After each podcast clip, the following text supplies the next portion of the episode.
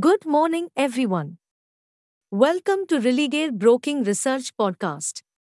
In this podcast, we bring you the weekly equity market outlook. Markets remained under pressure for the second consecutive week and lost nearly 3%, tracking feeble global cues. Participants were keenly awaiting the US FOMC meeting outcome and the news of tightening to start as early as March dented sentiment.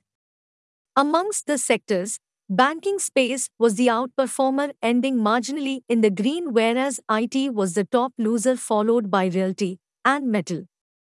The broader markets too witnessed selling pressure as both mid-cap and small-cap ended lower by 2.5% and 3.7% respectively.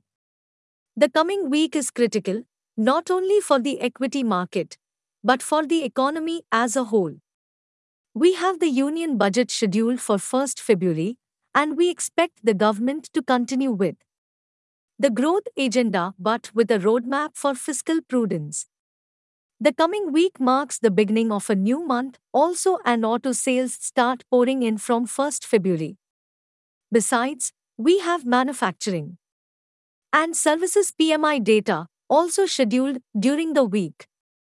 On the earnings front, some of the prominent names like BPCL, DLF, Hindustan Petroleum, IOC, Sun Pharma, Tata Motors, Jindal Steel, Tech, Dabur, HDFC, ITC, Titan, Divi's Lab, and Tata Steel will announce their results along with several others. We believe the union budget would set the tone for the domestic markets amid the global sell off. Volatility remains high during the budget week, so participants should continue with a cautious stance and prefer hedged positions. We expect the Nifty index to hover in a broader range of 16,600 to 17,600, and either side decisive break would trigger the next directional move. Hey friends! These were the updates for the week. Thanks for listening. For more updates, follow our reports and recommendations. You can also contact your relationship manager or nearest branch. Please read the disclaimer document available on Religare Online. Com disclaimer before trading or investing. Happy investing!